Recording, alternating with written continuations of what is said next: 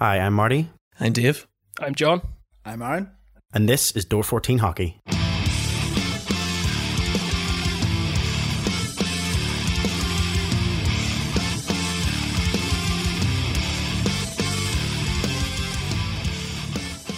Hello and welcome to another edition of the Door fourteen Hockey Podcast.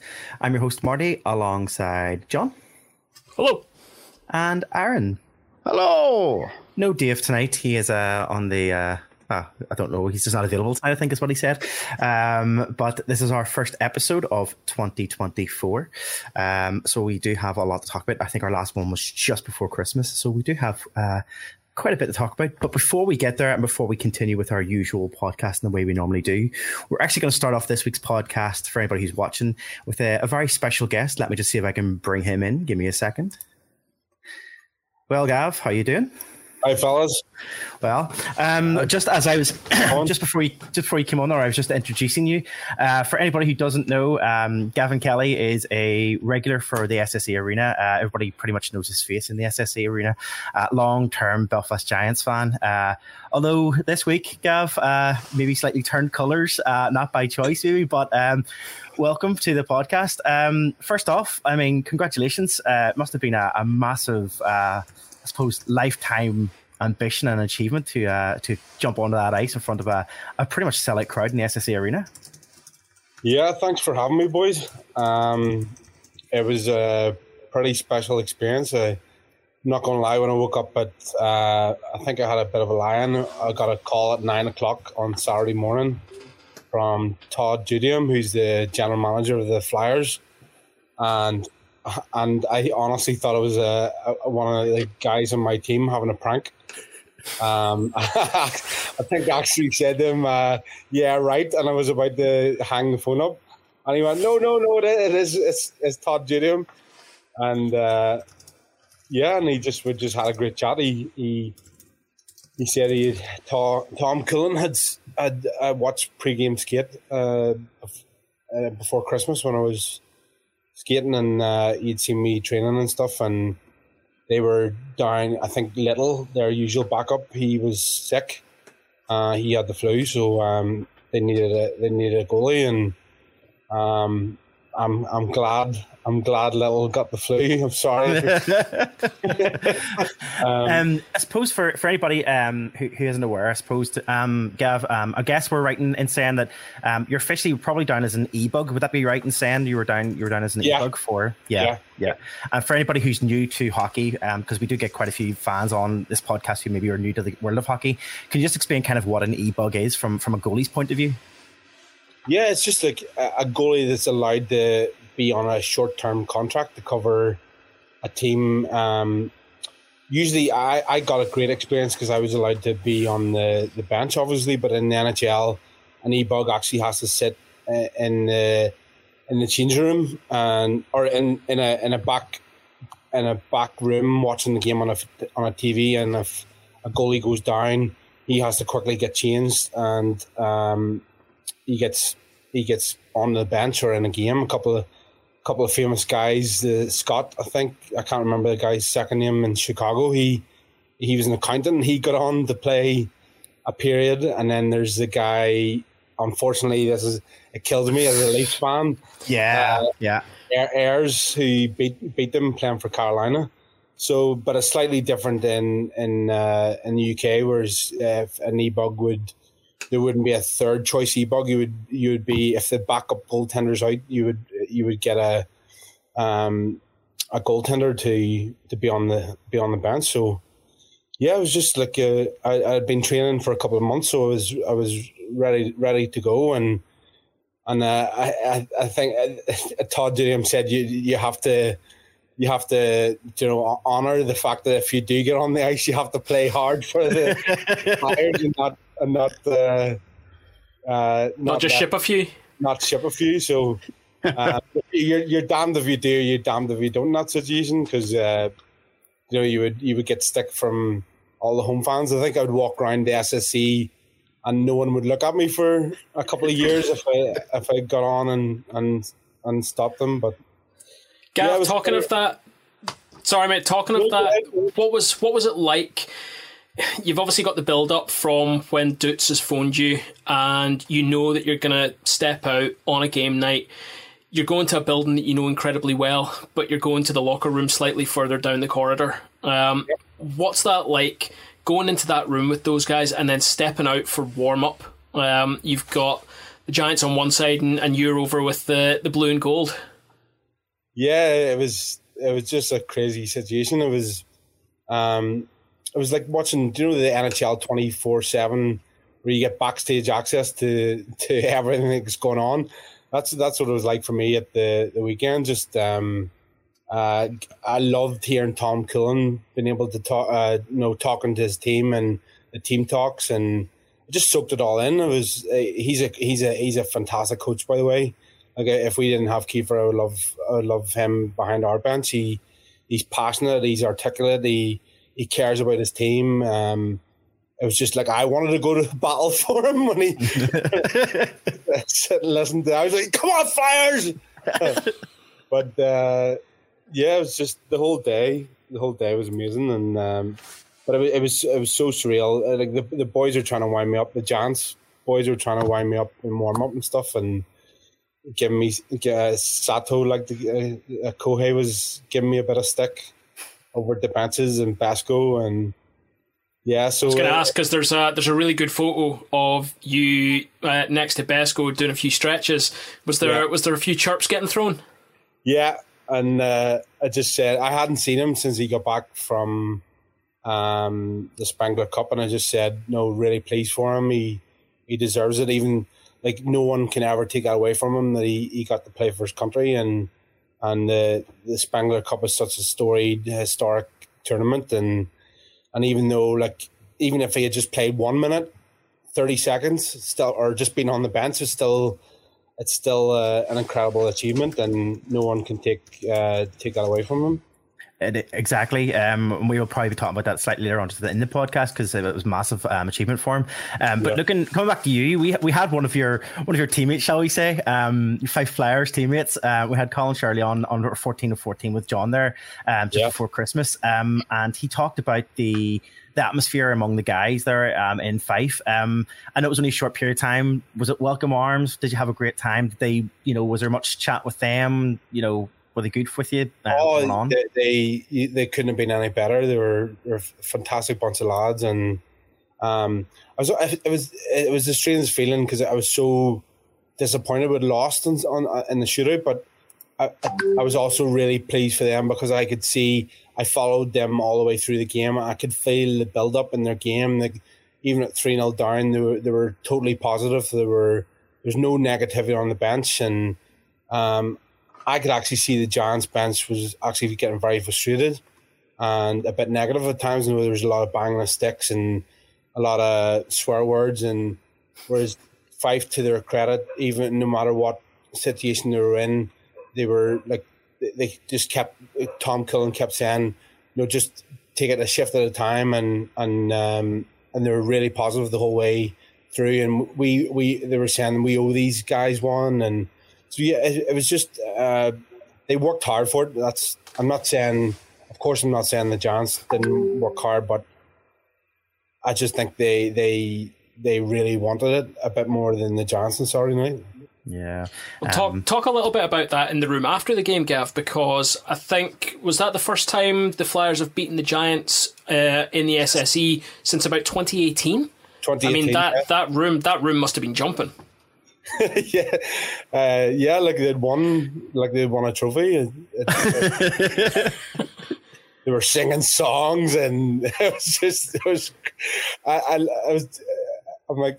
Should I should I be really pleased here that the Giants lost, that I get to experience the the fact that they're they're winning their first game since two thousand eighteen? It was it was a crazy experience. It was uh, it was fun seeing how much it meant to meant to those guys, and um, that that's a crazy stat that we we like we haven't uh, lost a game to them since for, for all that length of time. And. And I, I, I felt good for the the amount of Five Flyers fans that were over, because it must have really hurt last year when they got absolutely annihilated in the Challenge Cup final. Challenge Cup final, yeah. And um, so I also I, I felt I felt good for them too, that they got to come over and have a good night.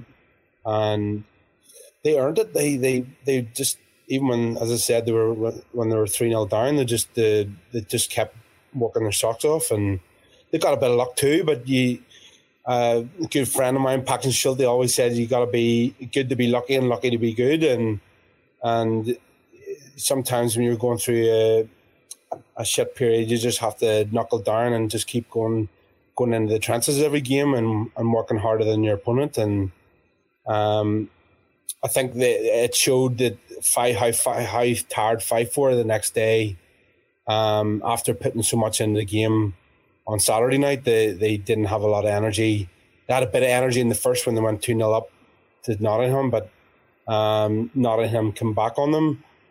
And they, they just didn't have a lot of legs. They only had, they were down to four D again. And another uh, Jonas Emmerdahl, he played ten minutes on Saturday night in Belfast, but he, he didn't play a single shift on Sunday. So um, that's tough on a body, like yeah. tough on a team. You just, in this league, in with intensity that most teams play at, Uh, running four D is just it's just a nightmare. It's um, you're asking four D men to play over thirty minutes a game and penalty kill and power play and and the, the guys literally they, they didn't even have much time to celebrate. There was they didn't even have any beers. It was straight straight um, the pack after they finished singing their songs and having a shower.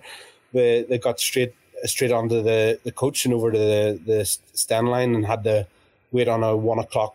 Ceiling or two o'clock ceiling, didn't get into six a.m. Didn't get, uh, and then uh, they had to go home for a quick sleep, and they were back at the rink at three p.m. again. So, I, I, I mean, I don't think fans, I don't think fans appreciate what how how hard it is. Yes, it's they think all oh, the U K is small. No, there's not there's not the huge tr- uh, travel that you get in North America, but it's still a tough, tough turnaround. Like you don't, it's a lot of double headers, and if uh, teams are short benched, it's even harder. Yeah, I mean, you, you, I mean, you're completely right. You know, as you say, fans don't appreciate sometimes, and, and don't maybe fully understand just that sheer amount of um, travel, the the, the just the, the legs, the bus legs and stuff, just everything that comes in part of that. You know, especially when you have that such a short turnaround in terms of having one game after the other. Um, yeah. Gav, I know you have to go off. Um, we've only got a short time because I know you have to go off to. Uh, no, you're fine. I'm, I'm okay. Uh, okay, the, the next thing I was going to say was, you know, obviously, um, I've I've had the pleasure of knowing you for about seventeen years now. You know, starting on those days back um, as Gordy the Gorilla and your man Keeney. Um, uh, but now that you know to obviously see you on the ice on, on Saturday was just a phenomenal thing to see. You know, for, even for me as a as a semi friend and as a as a fan and just knowing you so well. Um, so seeing yeah. you on the ice was a bit of a, a proud moment as well. And I can only say for me, just seeing you on the ice was just like, yeah, this is great. But um.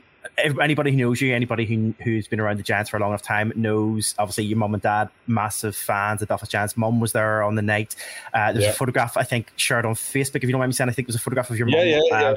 standing, yeah. and you could just see, literally see the pride in her face. Uh, what was her What was her words to you whenever, whenever you found out, and also uh, after yeah, the game? Yeah, we, we, we had a bit of a cry after the match, but it was a bit of an emotional moment. Like, uh, of course.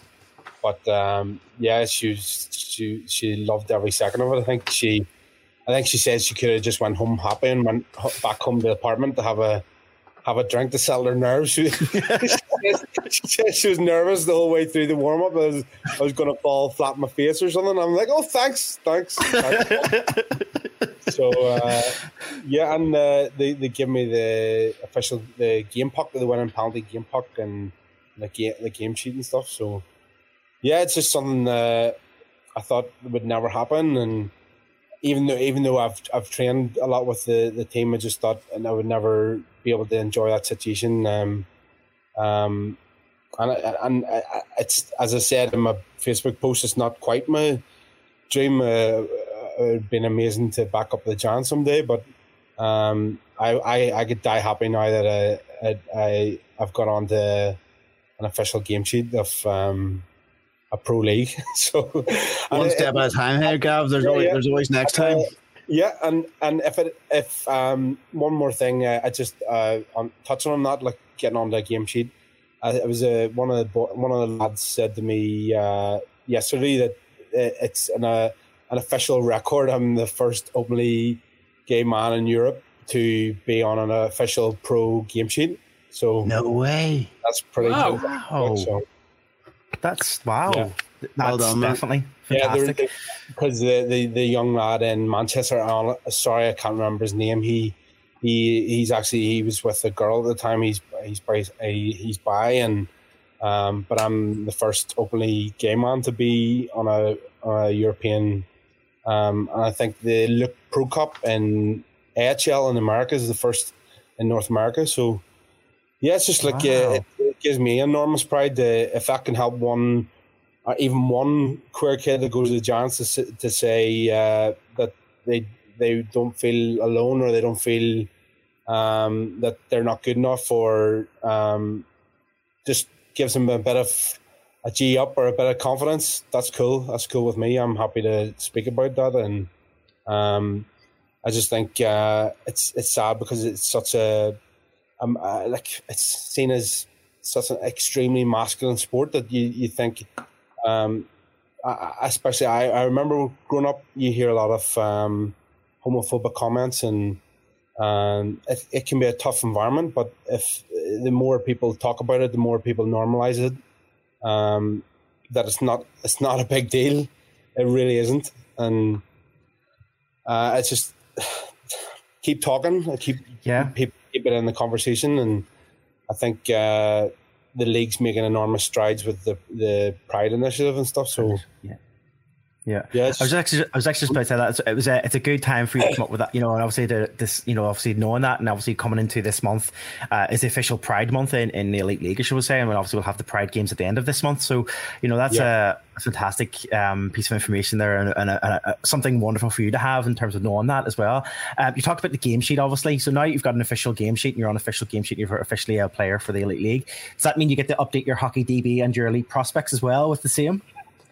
Yeah, I, ho- I hope so, because uh, when I played in the Scottish National League, uh, they, they put in the completely wrong stats that I was five foot eleven and, and two hundred and seventy pounds. Like that. Uh, So, and, I, and I've emailed them and emailed them, and I'm like, I'm six foot three and two hundred forty pounds. It's, it's slightly, slightly, out. And uh, no one's got back to me. So maybe uh, if you're out there somewhere, you can, you can some of these things like stats on Little League prospects.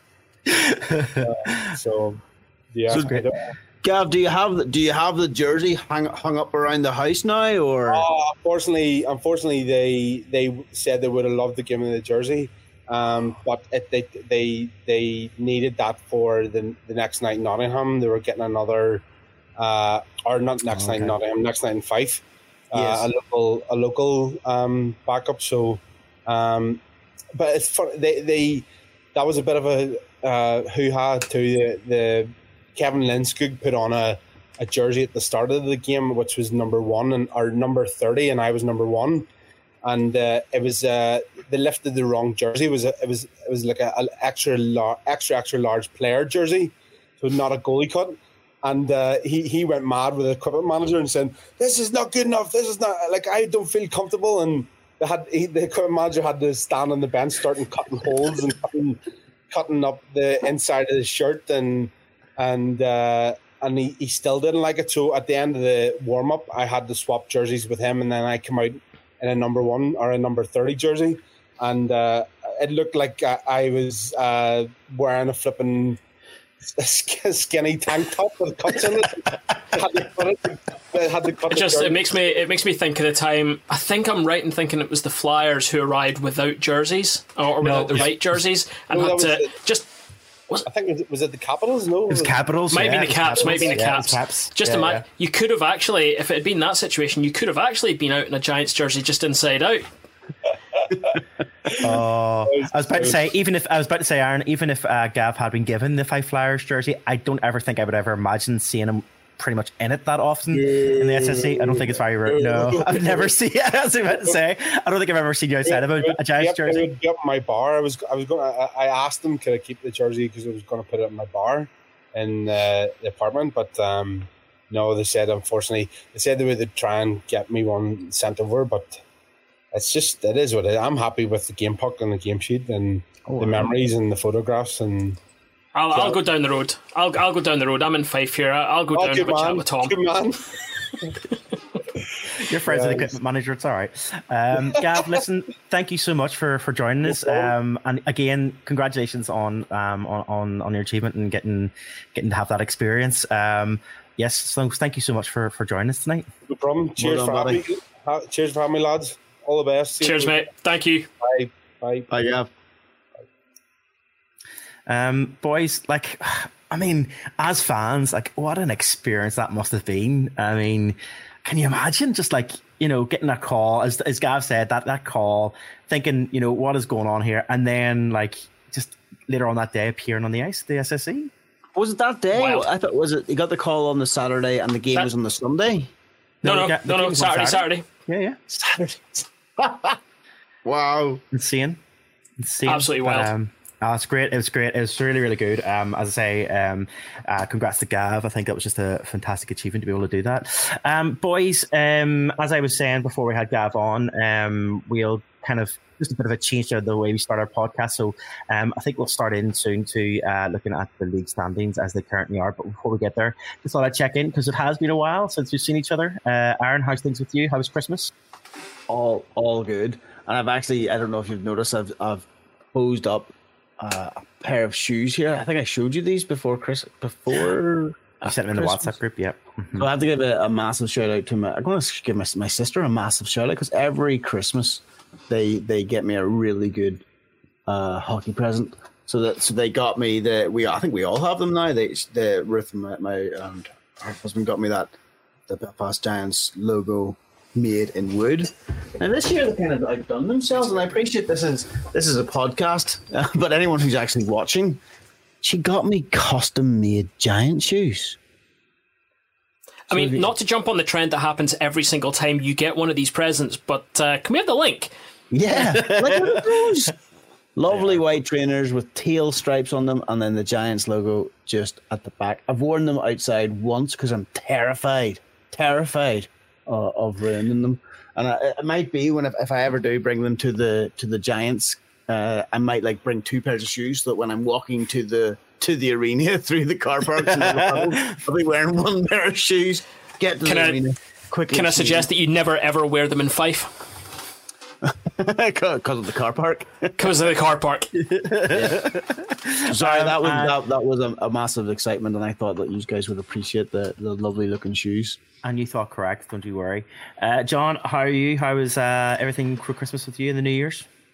Oh, good. Busy Christmas period. Um, down in the northeast with the family. Um, back up here, quiet New Year's. Uh, managed to get myself out to um, the Giants Dundee game on Hogmanay, mm-hmm. which uh, I would say was great. Uh, Not a great showing, but I'm sure we'll come on to uh, talk a little bit more about games in particular.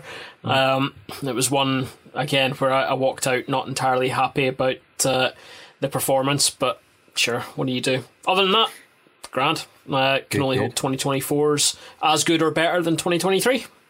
Fingers crossed. Uh, we are going to come back to, obviously, we're going to actually get stuck in now to um, our podcast as we normally do, and we're going to start with the league standings. Um, and whoa, we'll whoa, back. whoa! You can't get yes. away with that. What about your holiday? What about your yeah. Christmas?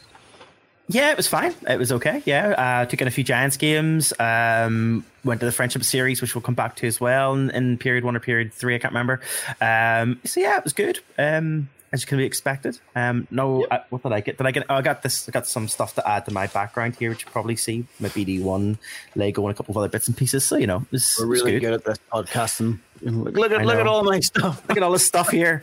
Uh, if you're on the YouTube, um, audio, audio podcasting is so twenty nineteen, twenty twenty. Come on, it's the video podcast is where it is. Um.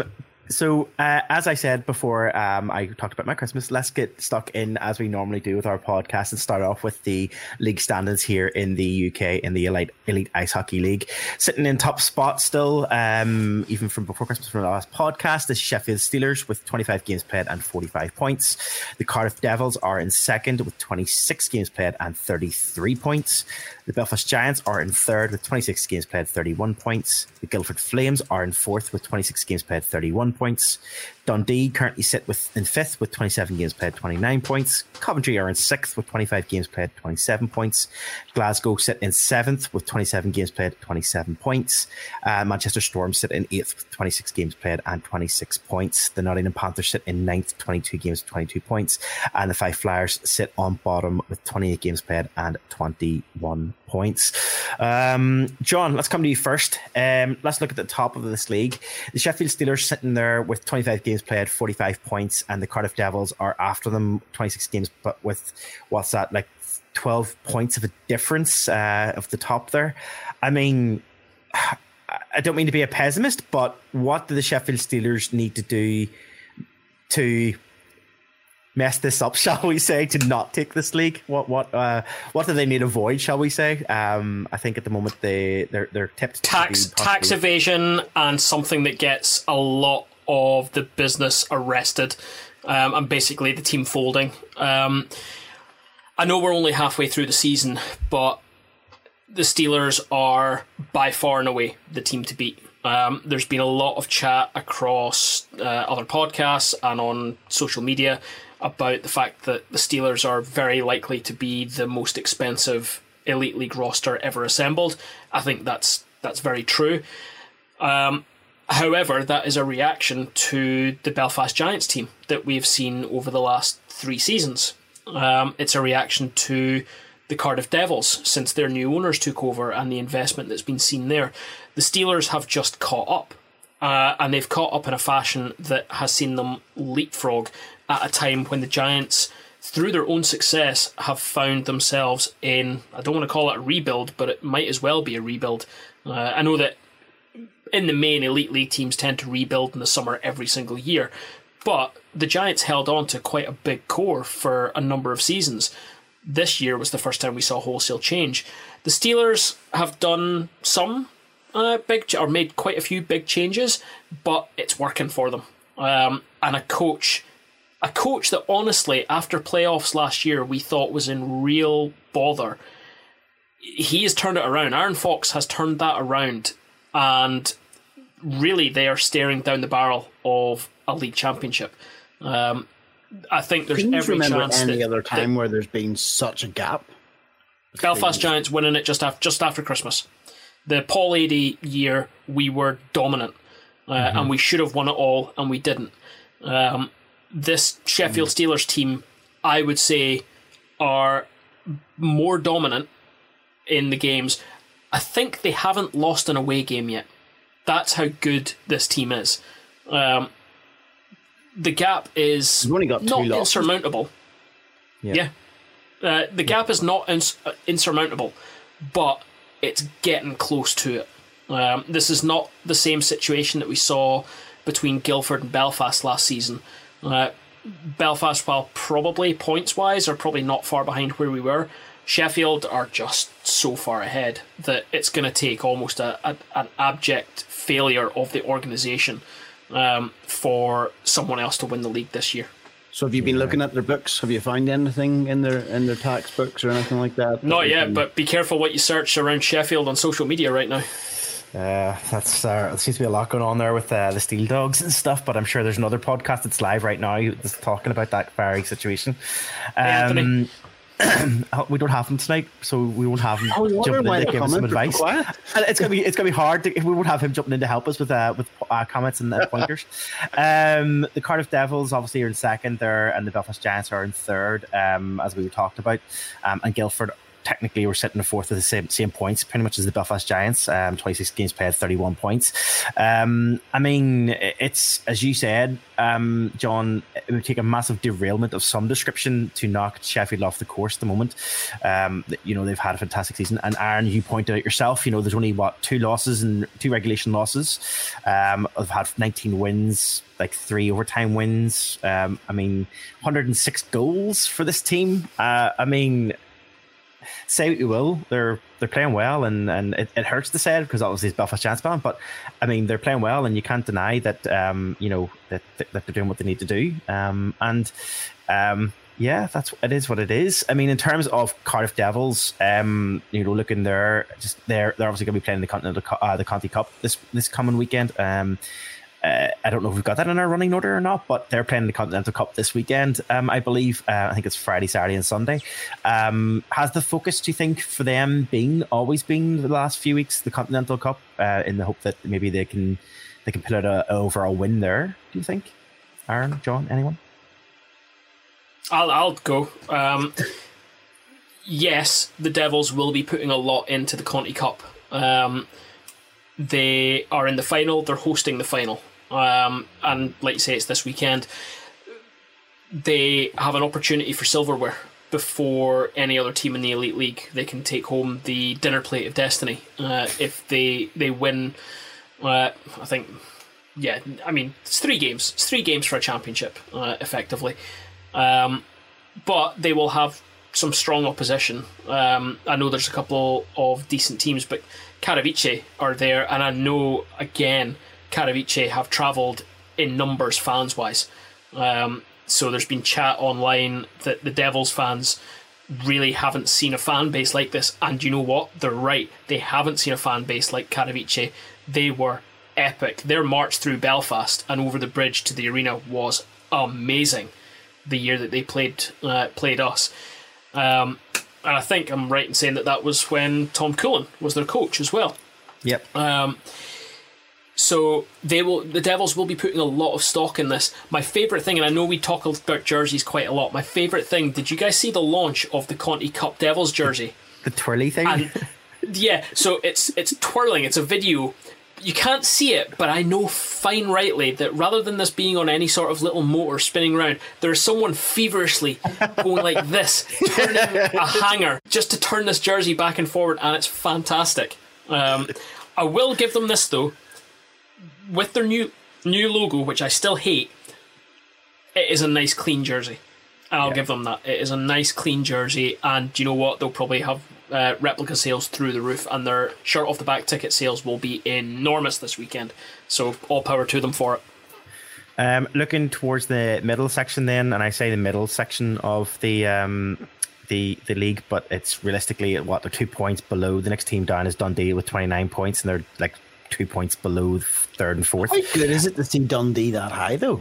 I know Dundee Dundee sort of having a bad start to the season, but um, pulling it back and now sitting in fifth with Coventry in sixth and Glasgow in seventh. Um, I mean, they're they're not having too bad of a season, shall we say? I mean, Dundee pulling up to there whenever people thought we were writing them off right at the start, um, mm. having a woeful start at the very beginning of the season. Um, I mean, it's it's a good sign. It's good to see two Scottish teams sitting fifth and seventh or like solidly in there at the moment, um, you know, holding spaces potentially for those playoff runs towards the end of the season.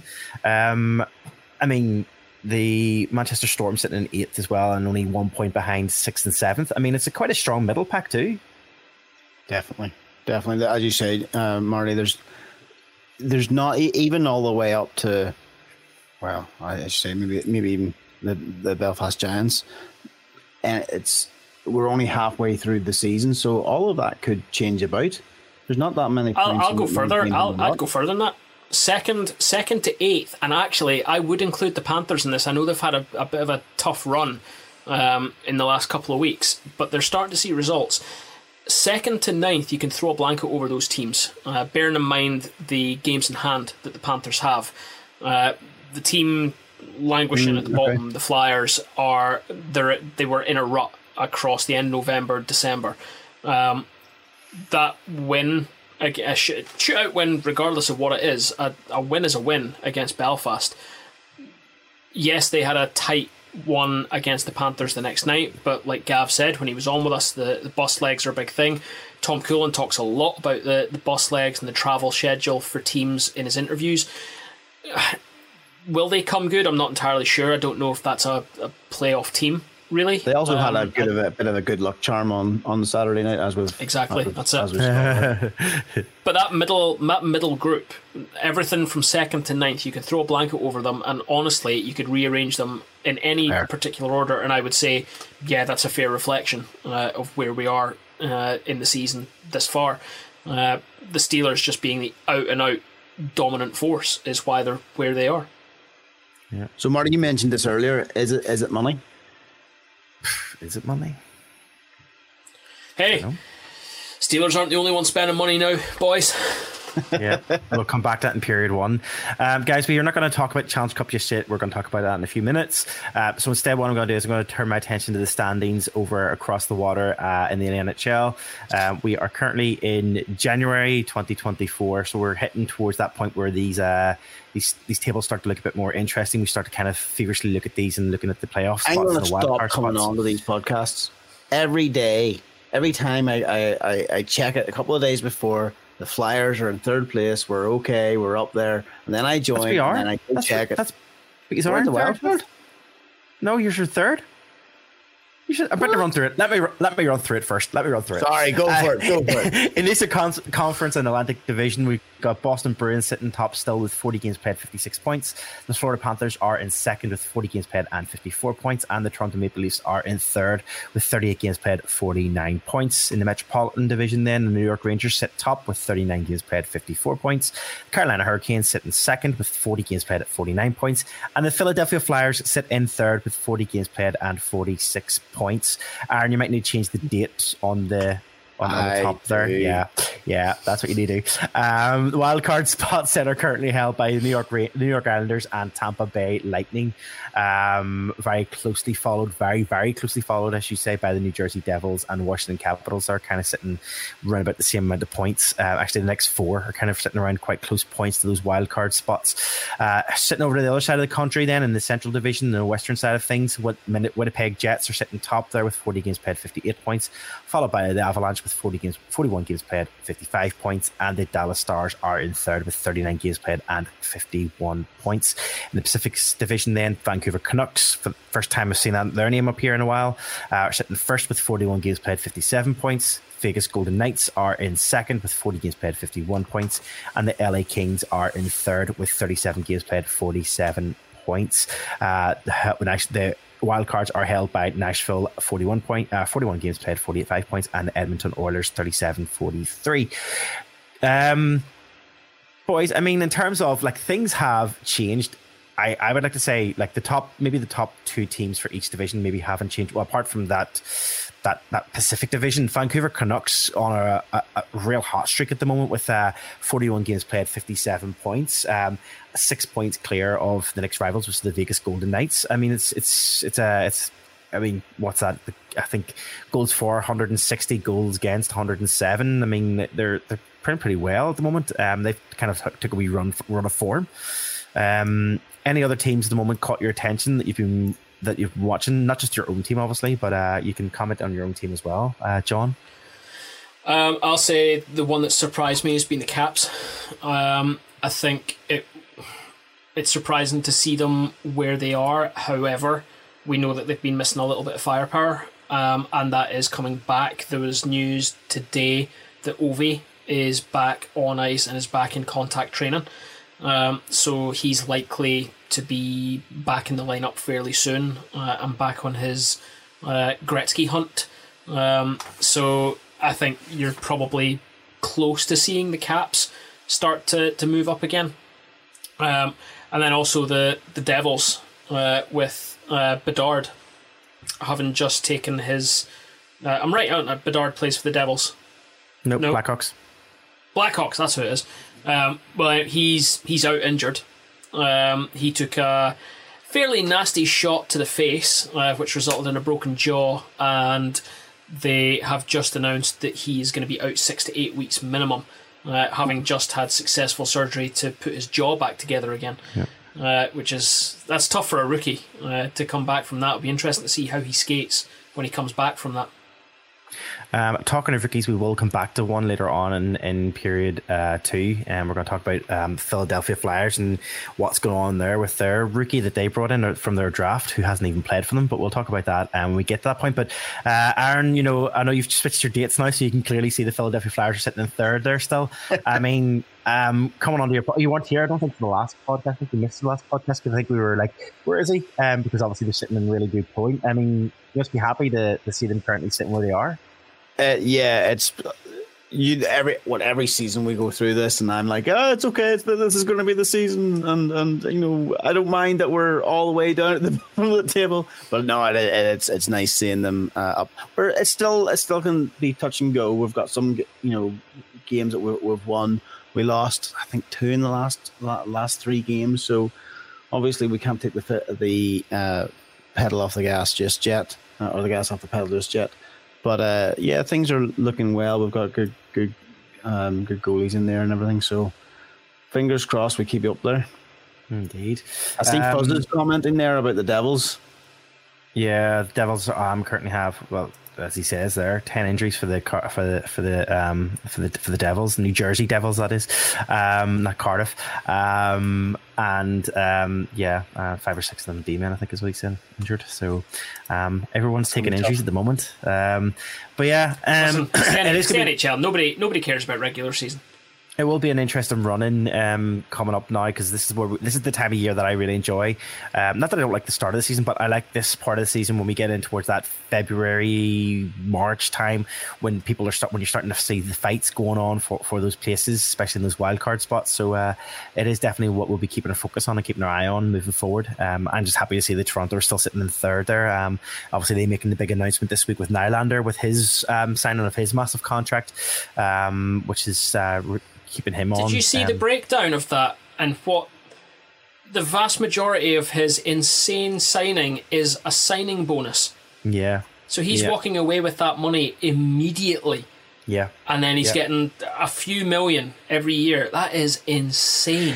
There is a bit of concern now, though, that um, obviously the, the deal that's been done with Nylander, the kind of people are like, well, that's, where's that going to leave uh, for Mitch Mariner? Um, where's that going to go in terms of like the, the signings for that, and how they're going to kind of, you know, look at his contract when it's coming up, um, and how is it going to be moving forward for him? But, you know, um, we'll see. Um, it was good to see that they've just they've decided to keep the, the service of Nylander. Um, I'm a fan. Um, and yeah, it's good to see. Good to see. I'm, I'm hoping next month. So that today I got a confirmation that uh, I might be heading over to Boston the first week of February, and there is a Boston's uh, who who were they playing?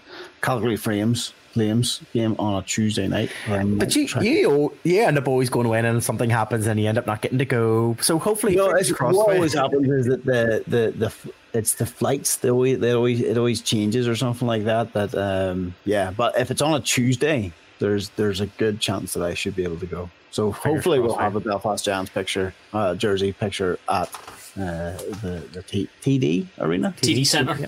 Mm-hmm. Yep. Um, okay, guys. Um, I think that's it for the for the running the standings. Um, let's get stuck into the main part of our show, and let's get stuck into our period one of hockey.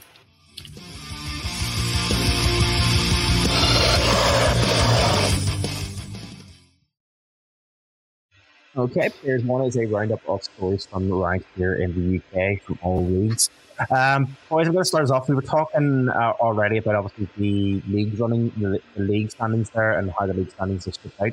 Um, it has been quite a bit since our last podcast. Our last podcast before Christmas, and this was before the uh, last of the Challenge Cup games, quarterfinal games took place. Um, and I, I, I hemmed and hawed about what the title of this podcast was called, and I kind of thought, the uh, Don't Trust Your Devices, or um, there were some surprises in the quarterfinals, including the fact that for the first time since, I want to say, two thousand and what, seventeen, eighteen, somewhere around there maybe, Belfast Giants have been knocked out of the Challenge Cup uh, in the quarterfinal stage, uh, not progressing into the semi-finals for the first time in a long, long, long time. Um, what year did you say it was, Marty? I think two thousand and what, seventeen maybe, two thousand eighteen maybe, around then. Maybe, was that yeah. maybe? Maybe I'm wrong. I can't Something remember. Something like that. Um, that, the, that wasn't the Nottingham disaster year, was it? Um, that wasn't the, it was. us us taking the, the lead to the N I C. Was it a two goal lead or a three goal lead to the N I C, and then getting absolutely hammered? Hammered at home, yeah. Um, I mean, boys, let's start with that first and foremost. I mean, as Giants fans, you know. It's been joke, it's been joked around for a number of years that the Challenge Cup is the Kiefer Cup, because it was kind of the first ever cup that it's the first cup that Kiefer, um, t- when he took over from the Belfast Giants, it was the first cup that he won um, as a as a professional cup, um, and he's held on to it for quite long with you know quite strong grip on it. Um, we've destroyed what three of those cups I think here in Belfast. Um, I mean. If that doesn't hit, what's there to say? You know, it's been. I know we're removed from it, but I mean, it's it's it's a massive, massive, massive, you know, thing. It's a it's massive. Is this not John, the one that John always complains about, though? Yes, of course. John, go with you first. Challenge Cup sucks. I don't care unless we're winning it. Um, you're you're one hundred percent right. The the biggest issue with how things went with the Challenge Cup is um, the manner in which we went out and the manner in which the team played through. Uh, maybe not so much the the group stage. Um, that's always a bit of a given. Um, considering that we tend to be lumped in, or we're always lumped in with the Scottish teams, um, so it's generally unlikely that we're going to be put out at the group stage. But the last couple of seasons we've very much enjoyed the top seeding, so the little seeds of doubt were in there already whenever the Steelers took the top seed, and already we were starting to think, well, if it comes down to the Giants and Steelers, well, it's not in the S S E, it's going to be in Sheffield. Um Then to go through um, and basically tumble out of the, the Challenge Cup in the way that uh, the Giants did, that's what's been heartbreaking. Um, to then, I say tumble out, it, it effectively came to a shootout, I think, with uh, Coventry uh, in the end. But it, the team never felt like they were paying the Challenge Cup a whole pile of attention, which is... When you call it the Kiefer Cup, that's what was a bit more disappointing than anything, that that room couldn't get up for the cup that had eluded Keith as a player and effectively had been his as a coach. Uh, we could have renamed it. Uh, in fact, I think in the next twenty years we probably should rename it um, as the Kiefer Cup. But to to go from a Grand Slam to where the team currently is now, with not the potential to defend one of the three championships now. That's what's hit, and that's what hit the fan base, I think, more than anything. And unfortunately, we saw the the horrible true nature of uh, sports and sport fans, is when everything's going well, everyone's your best mate, especially within your own fan base. But when things start going wrong, then everyone starts pointing the finger at, at everyone, whether it's players, whether it's... Uh, certain corners of the arena not being loud enough, whether it's um, questionable coaching, whatever it happens to be, the, the fan base just started to eat itself, which is not what we want to see. We want to see it from nine other teams, but we don't want to see it from the, the team in teal. Um, at the end of the day, we still have two trophies to go for, and I know we're talking about the Challenge Cup here. There's four teams that are still in on it. Couldn't really yep. care less who gets it. Um, yeah. At this point, so let me run. Let me run through that quickly. So obviously the semi-finals have been set, um, and the first of those cup ties is on Saturday, the twentieth of January, when uh, the Guildford Flames uh, travel up to Glasgow for the, um, the face off the, uh, face off against the Glasgow Clan. Um, and the second group, the second um, teams, the second um, leg of, or the sorry, the second um, teams that have set. Our matchup is the Steelers versus the Blaze, uh, and that will take place on the twenty-fourth of January. So the first leg of that is in Coventry. Um, I mean, you know, as you say, John, it's it is it's telling. It's probably the first place where you kind of see people who maybe previously who have said, like, joked around, like you've joked around with, oh, it's a Mickey Mouse Cup, or no interest in this cup, or whatever it is. It's not until teams get into that stage where they get to this point where there's like a goal on the line, there's gold right in front of them, they're nearly at it, they can nearly grab onto that gold, where they start going, you know what, it's not that much of a Mickey Mouse Cup as much as I thought it was. Um, and I've seen certain fan bases doing that too. Um, so, you know, it's it's it's interesting to see. It is gold at the end of the day. Um, it is silverware. Um, so, I mean, you're going to play for it. Um, and um, just unfortunately, the Giants won't be there this year for that. Um, so Listen, we'll out of those four teams, out of those four teams, you know what my dream final is? My dream final is Glasgow-Sheffield in Sheffield, and Sheffield get humped by a Scottish team again for the second year running, but in their own building, and they end up having to sit and watch uh, the Clan, who have been, we've said it time and time again on this podcast, that they have promised so much and delivered so little. If they can lift that trophy in Sheffield, uh, then it would be absolutely fantastic. They've still got to get through the Flames first, but if anyone uh, can do it above the Steelers, I would love it to be the Clan. I would agree. Um, guys, let's move on. Um, we talked about, obviously, the, we're going to stick with the Belfast Giants because um, obviously we're talking about the, the woes of the Belfast Giants and the fact that they've dropped out of the Challenge Cup for the first time in a long while. Um, but obviously their performance to date, as you kind of said, John, has been quite questionable. A lot of fans have kind of, you know, made that very clear in terms of what they're thinking and what their thoughts are. Um, we talked earlier on about the Sheffield Steelers and about money and spending money to kind of get to where they are, and fair play to them having that money and spending that money in the way that they have. That's fine. You can do it if you have the money. Why not use it? The Belfast Giants seem to be following suit right now.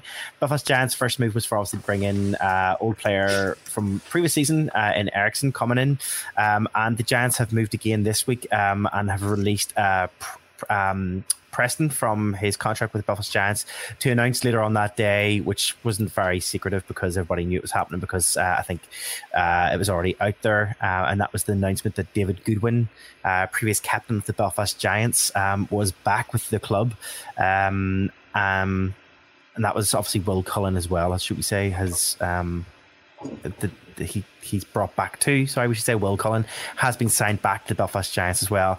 Uh, but they also announced then that there was a departure from the Belfast Giants who, uh, yeah, there's been a lot of coming and going. John, do you want to kick off with that? Uh, first one, let's talk about Curran.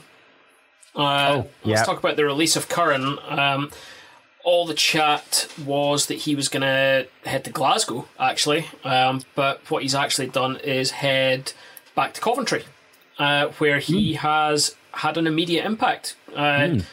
I want to say one, maybe two game-winning goals uh, over his first weekend back. There was at least one uh, game-winning goal his first game back, uh, man of the match performance, and some elite-level chirping online from him as well. Um, he, someone on X, I think, put down, "Why were you garbage in Belfast?" And uh, his response, so...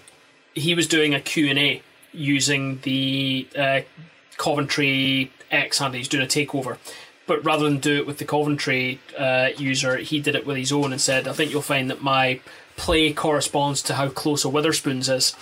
Um, and so, therefore, apparently he's he's great, but he's absolutely done that fan in uh, with that one. But, yeah, the the the departure of Curran, I think, was the... the start of what everyone knew needed to be done, um, and then the, the couple of signings coming in has been very much lauded. Uh, we all know that there's one more that we want, uh, whether it, it comes or not, we'll soon find out, I suppose. Mm. I mean, it's interesting in that um, the initial... Um press release that was given that was has been changed, but the initial press release um for um whenever they announced David Goodwin, um it, it basically talked about, well, it was supposed to say Qu- uh, Quinn Preston. It was supposed to say in the initial in the initial it says it now, but in the initial one um it actually had details for a different player that was released. Oh. Um, and people were kind of like, uh, so which player was being released? Uh, did the Giants accidentally release information about a player that's going to be going soon? Um, so I don't know if that was just a really big, massive typo or a big mistake that was accidentally made, and someone's all like, oh, that I shouldn't have put that, that name shouldn't be in there. Um, but yeah, I mean, like the biggest thing, I suppose the biggest thing to take away from it is obviously David Goodwin, um, standout player for us, um, especially this season than the previous season than when he was here. I mean, it's it's good to see that that familiarity back. Um, I hope I guess where, where have you gone to again? Spain, I believe. I think was it Spain?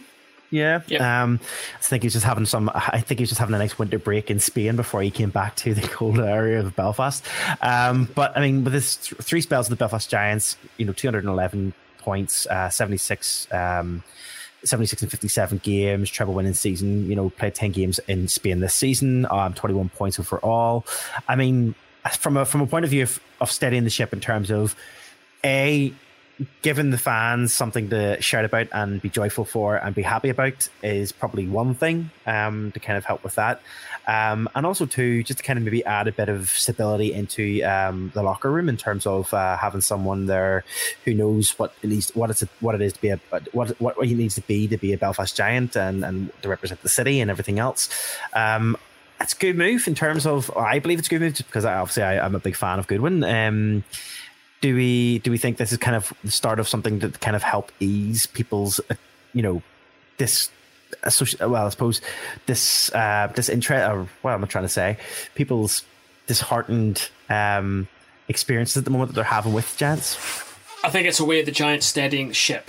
Um, I think we we know that we can only have two-thirds of the success that we had last season.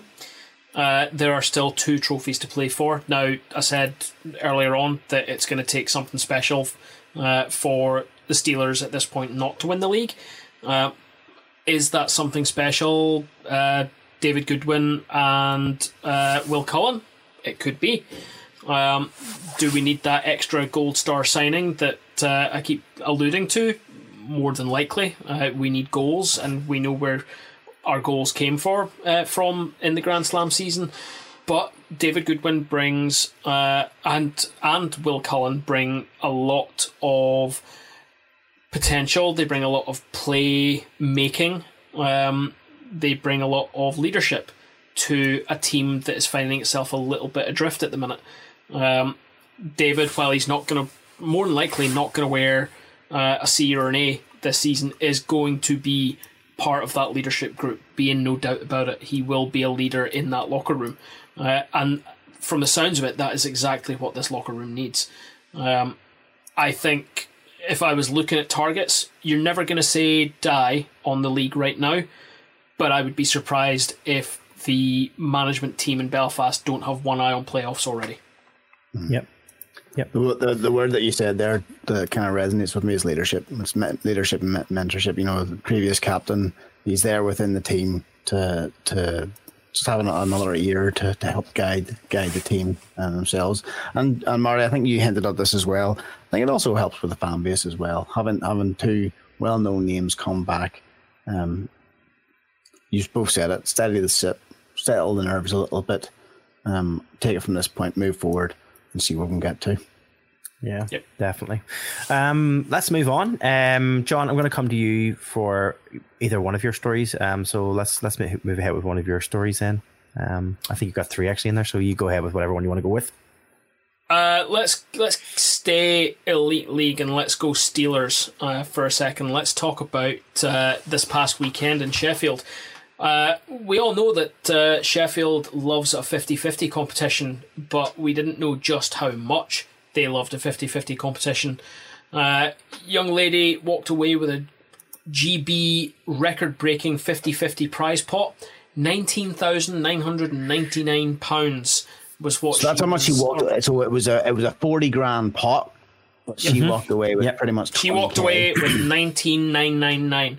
And when I say she walked away with nineteen thousand nine hundred ninety-nine, she actually walked away with a bag of nineteen thousand nine hundred ninety-nine pounds. How nervous would you be walking around, even walking to the car? It's not big. How can that be twenty grand? That's a tiny little envelope. Depends on the size I, of the nose. But I love the fact that like they, they showed her face, they showed her, they showed her getting her bag, and this is probably all on the big screen. And I like some, I like someone underneath was all like, I hope someone escorted her out and home safely. Security um, risk. But no, luckily, the Steelers did they, say that she was looked after, did. getting out of the arena and all the rest of it. Um, yeah, honestly, yeah, if that was me, I'd I'd be having G four S on the phone and saying, "Look, can you guys get a car and kind of follow her home and make sure she gets back all right?" Um, but yeah, night. I mean. A pound. You would think that, like, maybe someone in the arena would just give her a pound and say she won twenty grand.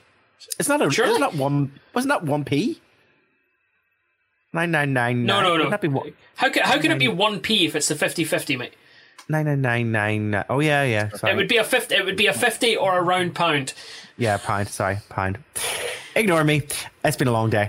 Um, yeah, I mean, but I mean, fair play there. Um, and and also, wow, like what amount of money? It's actually, do you know what though? It's weirdly, it's one of those competitions that, um, it's one of those those competitions in the arenas that I never pay. I never take part in fifty-fifty ever.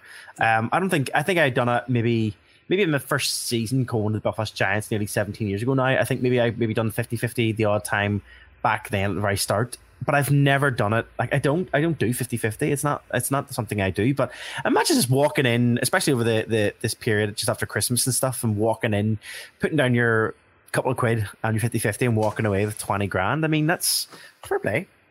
It's great. What is the capacity? It's, it's thirteen thousand capacity of an arena.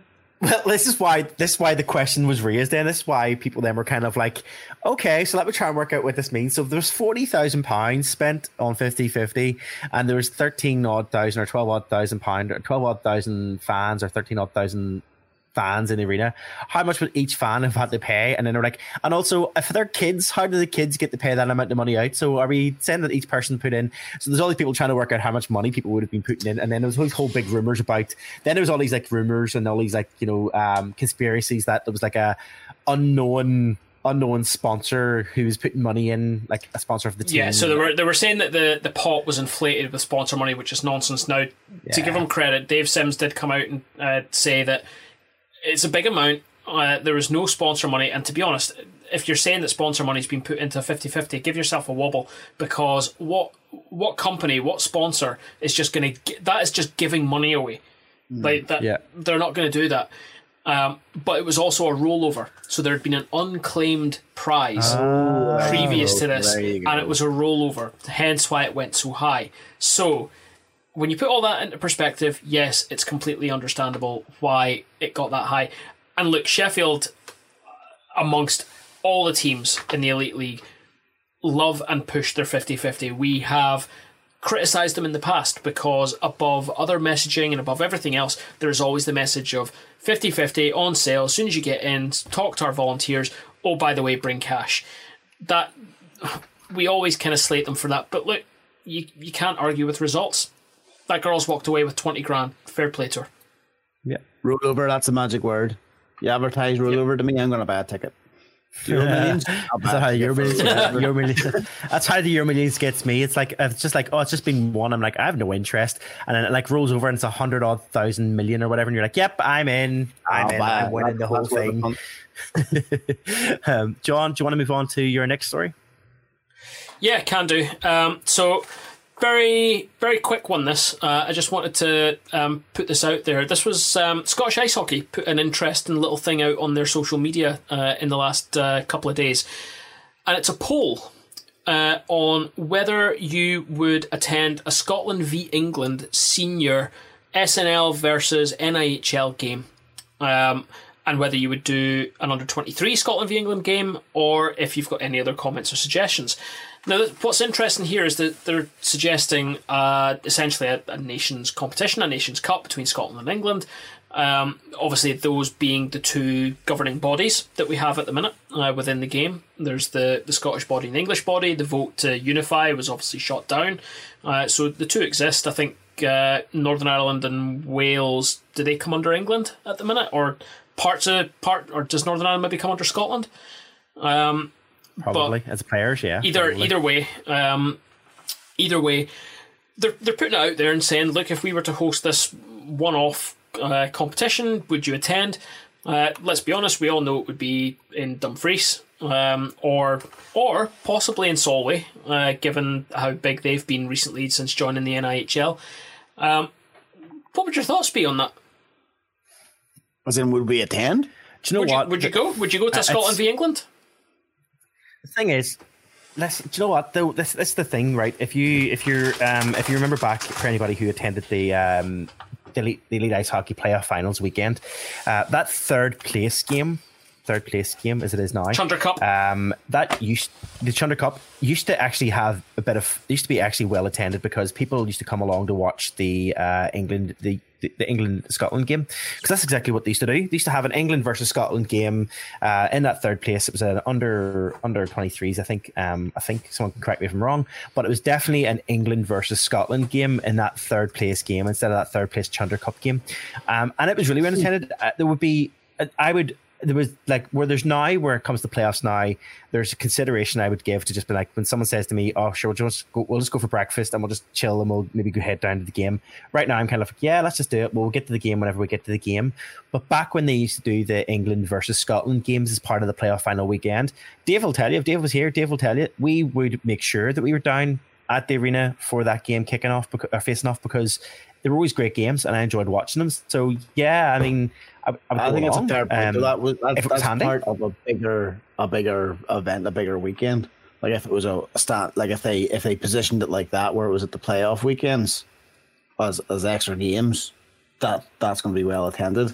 But if it's not, if it's a standalone game, a standalone weekend by itself, yep. would would you fly out?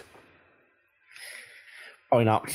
But then I'm not over there. If if, if I was over maybe there in that direction, yeah, I would go to it. But yeah, yeah. Do you know what? I would, I would, I would fly over. And I knew this when I asked you. It's unfair to ask you guys because, let's be totally honest, unless you're invested in it, unless you've probably got someone you know who's playing, you're probably not going to travel to that.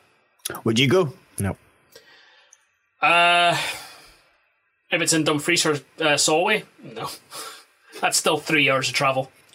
Um, Marty, do you want me to kick on with the, the last one that I've got here? Well, hold on. Did, uh, did, did, is... you, did you vote? Did you did you actually submit your, your answers? Here, I'll tell you what. I'll wait and see what the jerseys are like, and then I'll vote. Good call.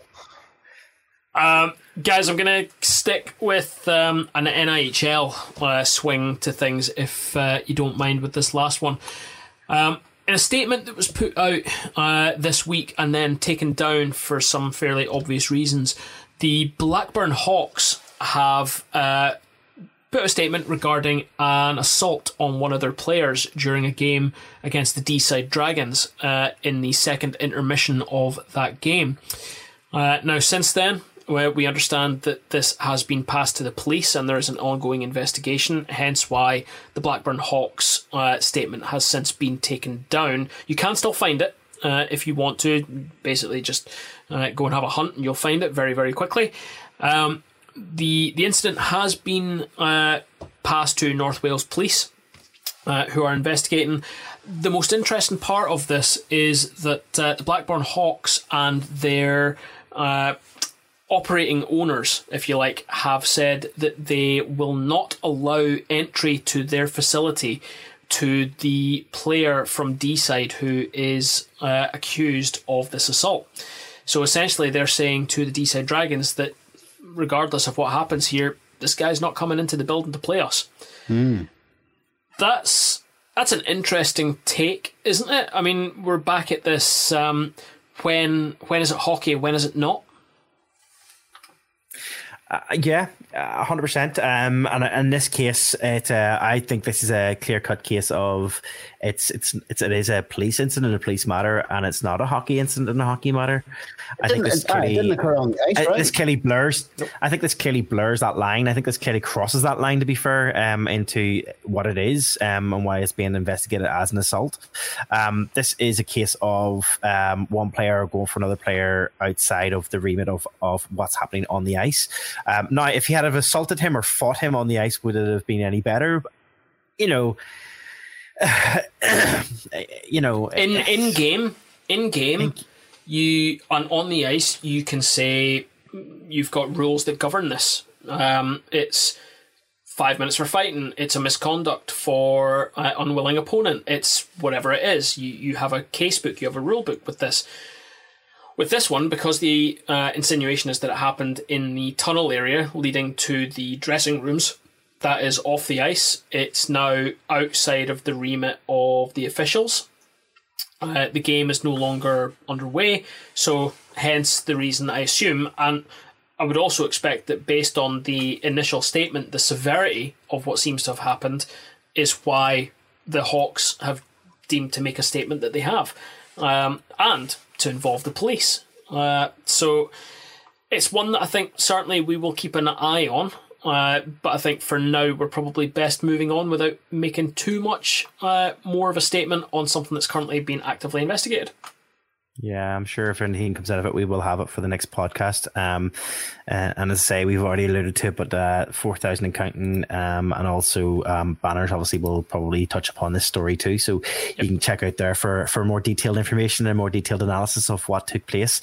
Um, the last story I have for this period um, is a story that was actually um, announced today. Um, and it's, it's a, look at it's. Look at news happening on the so, day that we podcast rather than the day after. So you know what? There's likely something going to happen in the middle of the... Hopefully you're still checking Twitter at this time, or X. Oh, I am. Um, I am. We're on because it usually happens while we are recording, um, and we are recording a day earlier than normal. So um, more likely something will happen tomorrow, because obviously it's usually Thursday that we record. Um, so um, I'm sure some other stuff will happen. Uh, but in terms of the news from today, this was the news of a new development, a new ice arena being planned for Trafford City in Manchester. Uh, it's a major pro, uh, program of building going on, which will be run by Planet Ice.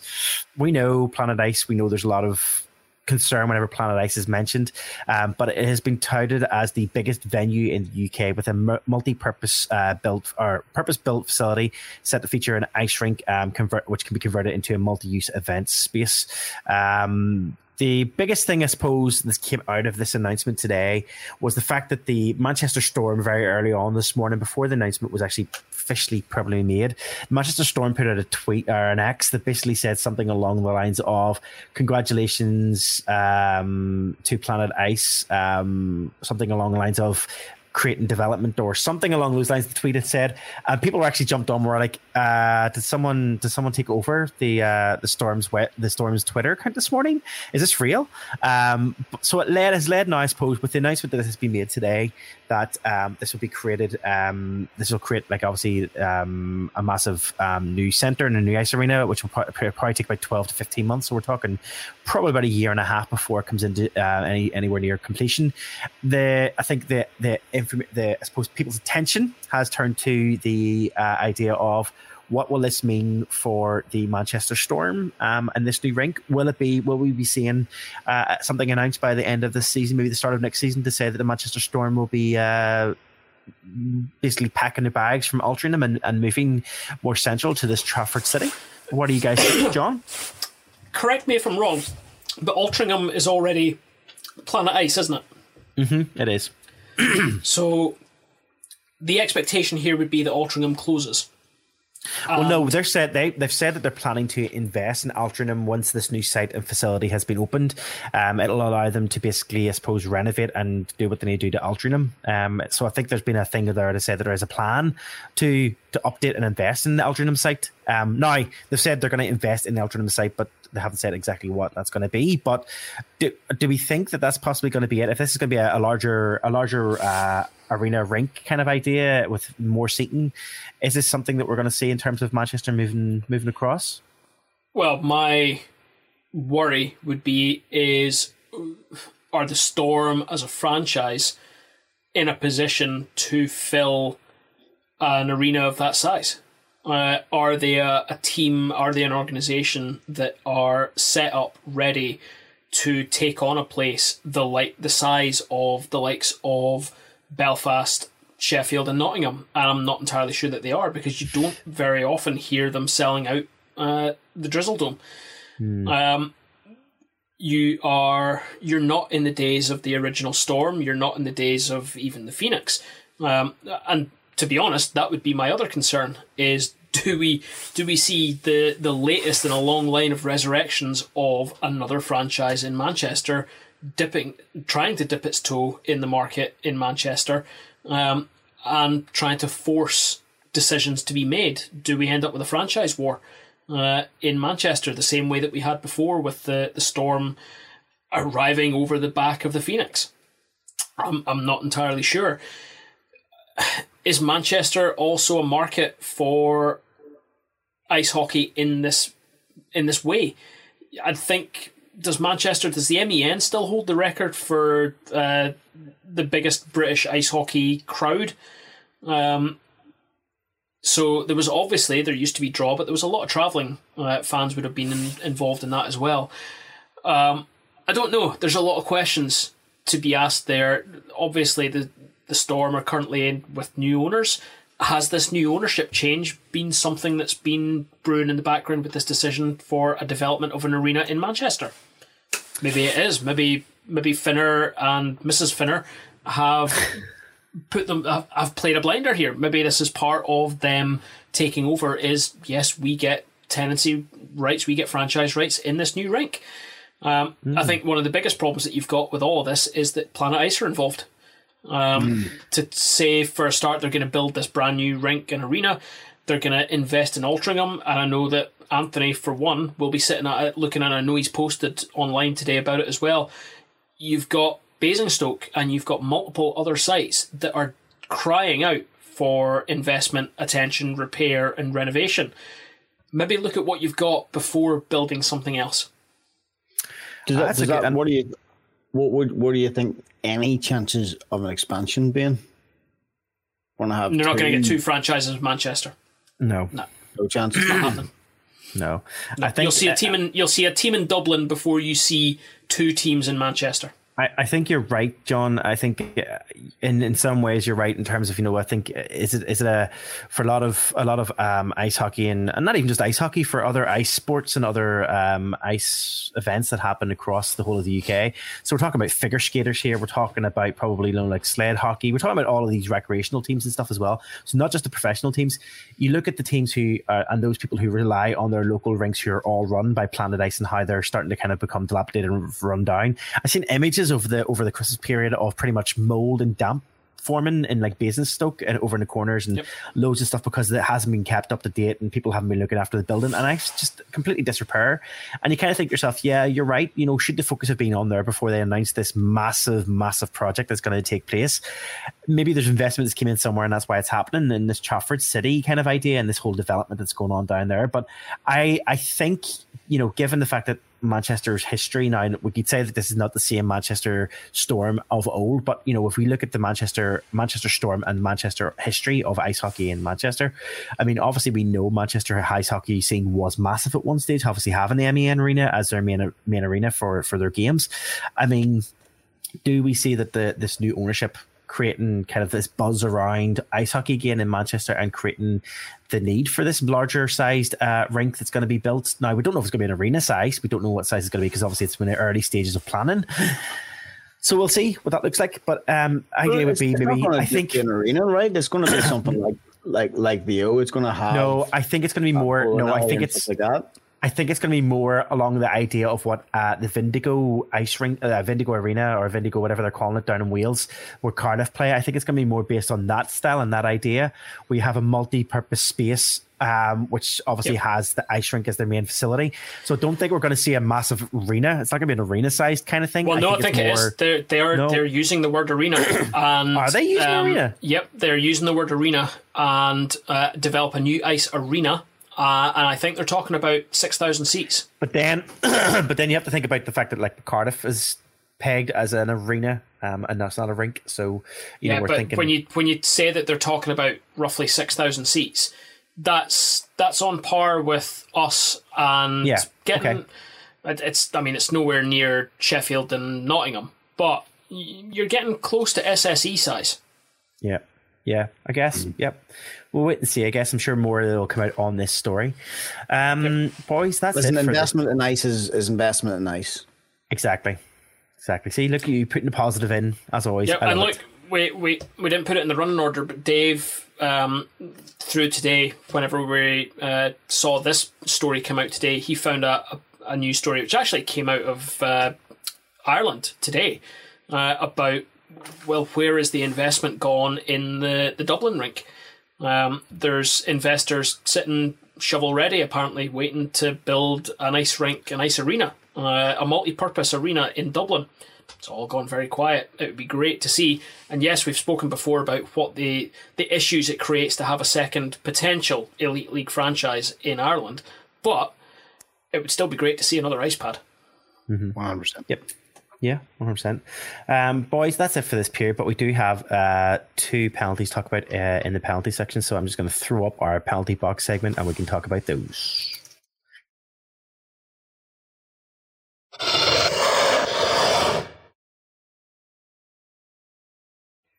John, I'm passing it to you. Uh, you were the one that threw these in, so I'll let you lead on these. Um, so you can start off with the first one. Uh, yeah, very, very quickly, just to go through these guys. Um, so just before uh, the new year, the thirty-first of December, uh, Miles McGirty of the Nottingham Panthers was given a two-game suspension for kneeing. Um, my opinion, guys, two games probably right, could easily have been more. Um, it's, it's fairly blatant, hanging out the knee. Um... Is there an intent to injure? There's definitely an intent to get involved in the play uh, by throwing the knee out there. It is a dangerous play. Um, he's not a repeat offender. Um, to me, two games seems about right. Um, we haven't seen too many in the way of kneeing penalties this season, so we don't really have much to go on about what Dops are seeing on tiers uh, as far as this is concerned. But yeah, two games. Any any complaints no, on that one? No, I think it's clean cut, that one. Yeah, I think my only query on that one would be the fact that there was an injury on the play. Um, so whether it sh- maybe should have had more based on that, I don't know, but we'll wait and see what the, the next kneeing penalty, whenever it comes in, probably gets eight games or something, and we've got absolutely no reason, uh, no understanding of why. Um, the second one then was um, Chris McKay. Uh, he was suspended for cross-checking. He's a Dundee Stars player, suspended from a game on the sixth of January, so just uh, four days ago. Um, this was a three-game suspension for cho- uh, for cross-checking. Um, guys, this for me is the more serious of these penalties. Um, he he goes to cross-check. It's a calculated move, and he gets the um, he gets Luciani very high. Um, is it like the neck? The neck up? Neck, jaw sort of area. Like it's it's a pretty brutal um, yeah. cross-check, this one. Um, he's going with the stick. He's using it as a weapon. Um, it's, it's pretty grim. Um, now, he's been given three games because he is a repeat offender. Now, to me, the manner in which this um, penalty is conceded, that's e- that's equal to three games on its own to me. If he's a repeat offender, I think I'd be tacking on another one on top of that. I think this is mm. easily four Four games. I think he's gotten away with that one. Yeah, I think if you if you compare it to the the knee, not saying knee can be just as dangerous sometimes, but that looks so more so much more violent, I suppose. I guess than than I just think it's a dangerous play, and it's a completely unnecessary play. Yeah, yeah, yeah, yeah. I would agree. I mean, it, just looking at that play and, and watching it, you can like the fact that we you do wince a bit when you watch it. You can see how how reckless it is in terms of just how how violent it looks. Um, and as you say, yeah, I think with the fact that like there has been okay, maybe they say, oh yeah, one extra game, but I think two game. If that, if they're saying then that that was worthy of a two game suspension and not a three game suspension on its own, um, I'm really surprised because I think I do feel like it was it was quite it was quite a tough. Um, yeah, I think it deserved more, in my opinion, as well. Yep. Um, that's it for right. Dops. That's it. Um, well, then I mean that means that's it for our period one. So let's get stuck in to our period two of hockey.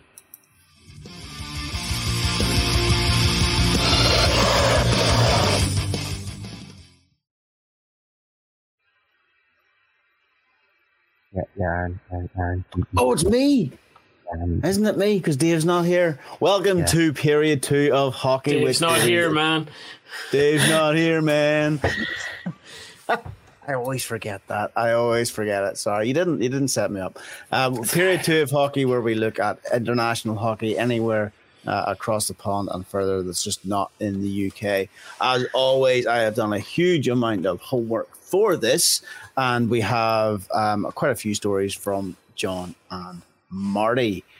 Marty, do you want to hit us off with one of your stories first? Yep. Let me start off, I suppose, with the I suppose the the one that was hitting the news most and the one that was being talked about most from the new year starting. Um, and this was obviously the launch and the starting of the P W H L, so the, the Pro Women's Hockey League. Um, it started there in the new year. Um, started off to a massive fanfare, and I think it's taken people by surprise. I think I don't think people knew what they were expecting. I don't know what people's expectations were going into the start of this this season, this uh, inaugural season launching. Now we've had a talk about this this um, you know this league and about the inaugural season and how we disliked the idea of the fact that like each team didn't really have their own unique identity because all they were doing was having a jersey with like the Minnesota or wherever it was we're from along across the front of their jersey. Um, let's not get focused on that. Let's focus on the fact that the play. The style of play and everything that's been happening in the P W H L from day one has taken people by surprise. So anybody who went in thinking, oh, it's not going to be physical, it's not going to be uh, full contact, it's not going to be as rough and ready, and it's not going to be as whatever it was, boy, are you black, like, is your face red? Because it has been phenomenal. If you've watched any of the games at all, you'll see just how cutthroat this league has been so far. Full hits, full contact, full smashing, everything going on. Um, but also, obviously, with a new league means that as as we kind of move through this, this season as it is, in the inaugural season, we'll start to see um, new records being set as we go along. Um, that first record that has been set was obviously from Minnesota, um, who have set a record for uh, crowds in uh, having uh, having the attendance of thirteen thousand three hundred sixteen people at their game this past weekend in the X L Energy Centre. The previous record was the previous Tuesday at a sold-out arena in T D Place in Ottawa with eight thousand three hundred eighteen, uh, um, and in which uh, Montreal, which is Montreal's arena, if you didn't know. Um, I mean, guys, we're going to be moving forward. We're going to be seeing, you know, obviously hat tricks as well being uh, mentioned. The first hat trick was scored as well in the Minnesota game, I believe. Um, I mean, have you? Have, have, first off, I suppose the first question to ask is: have either of you had a chance to take in even highlights or any parts of the P W H L, John? Yeah, so I've been able to catch uh, some highlights of it. Um, yeah, like you said, setting it all up. The The games have been physical, the games have been high-skilled, um, and people are turning out for the games. That's the, the biggest thing. Um, thirteen thousand fans. Um, I mean, that's a that's a playoff final weekend for the Elite League. Um, that's a sellout in in Sheffield. That's a sellout in, or close to a sellout in Nottingham. Um, so to get that is just fantastic, and it's no less than all of these ladies deserve. Uh, they deserve these crowds. They deserve the accolades that come with it because they put in as much work as the guys do into their game. Uh, we've just seen the Friendship Series return to Belfast. Um, and while we may personally have some issues about the manner in which the um, the game wa- or the games were maybe put out there and the press coverage that was done prior to it, we know that the quality of hockey was fantastic. We know that having college-level hockey of that grade in Belfast, whether it's men's or women's, is fantastic. So to see the P W H L going as well as it is in its first couple of weeks is fantastic. The one thing I will say is they've got to sort those jerseys because they're god-awful. No, no, we um, said we're not going to talk about it. We're going to, we're going to, we're going to give them the, the bye ball for the for the Hockeys today and let them let them just be amazing at what they're doing. I mean, I mean, yeah. I mean, it started. It has started off so strong, um, and I've enjoyed what I've seen so far. Um, and I, it was the Boston game that I had watched, um, and I, I did genuinely. It was the Minnesota Boston game that I watched part of that, um, and I did enjoy every part of it I watched. And as you said, John, we had this past weekend, and I was t- in attendance down to the S S E Arena for this uh, Friendship Series, um, and yeah, I mean, we can talk about you know our disappointment in in. in the lead up to the tournament, the tournament, um, in that it felt like it was a very, I suppose, unbalanced way of promoting the women's games, Friendship Series games, compared to what happens when it comes to the Friendship Four men's games that are here. Um, you could argue, obviously, there's four teams and therefore there's maybe double the amount of energy put into it, but it shouldn't be the case. I just felt that it was very much like the the, the level of Of, of competition that was going on on that ice on Saturday afternoon was amazing. It was such a great game, fast paced, brilliant play. Everybody was really interacting with it. Everybody took part and everybody was really intrigued by the game. But they clearly there's only one half of the arena that was was used, and the other side was pretty much empty. There's a little splattering of people here and there, but it was pretty empty around one half of the arena. And again, it's just a matter of like, it just felt like a part, like I was trying to promote it to people that I know. It's like, oh, there's a free game on this weekend, the women's game on this weekend. Did you get down, you know, bring the kids down, you know, it's early and whatever it was. Um, but they're like, well, we didn't hear anything about it. But that's the case, like very little. Um, and there's a few scout groups there, but there's nothing apart from that. Yeah, you're, you're right. It definitely, it feels like the Friendship Four's afterthought, and it really mm. shouldn't. Um, yeah. I remember going to the first Friendship Series, and I would honestly say that the level of compete was exactly the same, if not slightly higher, oh, yeah. mm-hmm. than what we were seeing in the Friendship Four. I think the the women's teams grasped the opportunity of playing away from North America quicker than what the men did. Um, I think the the men's teams, they they understood the occasion, but maybe didn't grab it with both hands in the same way that the, the girls have, and it it was absolutely fantastic. Um, and if I do get the opportunity to, and this is the biggest thing, if I get the opportunity to bring my daughter to those games when she's a little bit older, I absolutely will, because I want her to see that girls and women can fill arenas in exactly the same way that men do. And I want to see more effort done to do that and fill that arena for those games, because they deserve it. Oh, one hundred percent. And spot on. Uh, Mario, as you said, like thirteen thousand, over thirteen thousand um, um, attendees. That's that's amazing. Like that's that's a that's a twenty K fifty-fifty ticket right there. I mean, I mean, you could, I mean, you could argue, you could argue, you could make arguments. And I did see this commented somewhere that uh, you could make arguments that the reason why it was such a large crowd is because obviously it was in it was in Minnesota, you know, home of hockey. You know, um, there's an argument had. But you know what? If people aren't interested. If people aren't interested, they're not going to come, because they're not exactly. going to part with their cash for it. There is clearly a market for the for the women's game, so take it and run, take it and run with it, and build the game. It yeah. deserves and it. Next, and next year we'll see those better jerseys.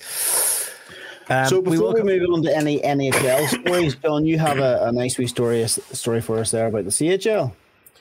Yeah, so the Champions Hockey League, uh, just, again, this is a competition that the Giants are no longer in, so we only really sort of half care, um, but I thought it was worth mentioning that they have reached the semi-final uh, stage, um, with the first semi-final being uh, Geneva, Geneva Servette. Uh, Marty, I bet you're glad you're not having to say these team names, um, with Luca Rama, uh, who I think at this point are probably one of the two favourites uh, heading in, or to head to the final, uh, and Vitkovic Rydera, I absolute apologies to anyone who's from there, um, and Skellefteå, uh, who we know quite well. Uh, they've played their first games. Uh, they played them on the ninth of January, which was yesterday, if you're watching live. Um, so Vitkovic Rydera and Skellefteå, uh, after the first game, it is four two to Skellefteå, um, with Luka and Geneva being tied two apiece after one game. The uh, return games will take place on the sixteenth of January, so next Tuesday, and after that we will know who the finalists are heading in for the C H L trophy, which, to be honest, looks like the trophy that a six-year-old draws. Like, it is the tr- most trophiest-looking trophy I've ever seen. Like, it is fantastic, but it is a, the trophy of trophies. Um, I love that, so, the trophiest-looking trophy. Oh, it really is. It really is the trophiest-looking trophy in trophy world. Very good, very good. Well, we have two more stories for this period, um, both on the N H L. Marty, you've got one about the Flyers there. Yeah, um, so this is a really interesting one, um, which has been doing the rounds. Um, I think this pretty much kicked off um, yesterday, so this is January ninth. Um, we're on obviously January tenth today. Um, sorry. So this kicked off um, from the fact that we, we know that the Flyers um, this past draft um picked um, a young and up, up and coming young player called Cutter um, Guthrie or Guther, um, who had was then asked basically pretty much well hadn't started for the Flyers, but was basically placed down to, I suppose, become more seasoned, um, playing college hockey and university style hockey, um, and he was given the opportunity then to basically go off and kind of hone his skills a bit more before coming in for his first pro game, pro season. Um, however, between then and now, Um, something has happened in the way that the young player has decided that he uh, decided in the end that he doesn't actually want to um, be a Flyer. He doesn't want to be involved with the Flyers um, in any way. Wow. And made it very clear um, after the championships there that took place over the January season, uh, January, um, or sorry, over December, January, um, ignored calls from the Flyers who were trying to get in touch with them, um, supposedly, and uh, made it clear that he uh, had no intention of um, basically ever putting on the Flyers colours, the the black and orange for the Flyers. Um, so instead, the Flyers have moved to trade him away, um, and that trade happened this week. So they traded off um, Cutter to, um, I suppose, cut losses, cut their ties, I suppose, with him. So try to get something out of it. Um, it's an interesting story. Um, I felt just having the fact that, like, you have this young up and coming, you know, um, player. We've seen how they make such massive differences for other teams. You know, we look at this year, we look at Bedard and how he's made an impact um, down there in, in Chicago. Um, and, you know, Flyers obviously looking ahead and thinking, well, we have something similar in this young player that we're hoping will be able to come in after the World Juniors and start kind of looking in where it's going to go with us. I mean, what, how, you know, what's the thinking here? Where, where, what's what's happened, do we feel? There's been different talk about sort of the whys about it, um, ranging from, was it an internal decision by Philly? Um, was it to do with his entry-level um, agreement, uh, whether he was going to go to the A before he came up to the National? Um, some people even suggested that he wants nothing to do with John Tortorella. Um mm. And look, a lot of people have said that we might find out. He's been traded to Anaheim, so it's now up to Anaheim what they do with him. Uh, does he go to their affiliates? Does he go down one or two leagues to get ready? Does he ever play in the National? You've got to assume that if they've traded for him, they expect him to play in the National.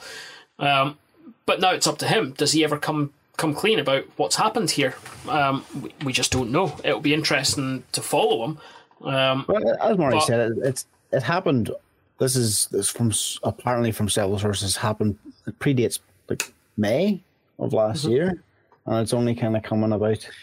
It's it's weird now. Because obviously whenever it was all announced and he, he signed on, he was saying at the time he had said, "I'm only too happy to be a Flyer and to stick on that Flyer, those Flyers colours, and and fully you know commit to the Flyers organisation." Um, And then, obviously, this came out where it was basically like where they've tried to get him over during the junior championships, junior world championships, or went to um, there. This, um, as I said, it just took place.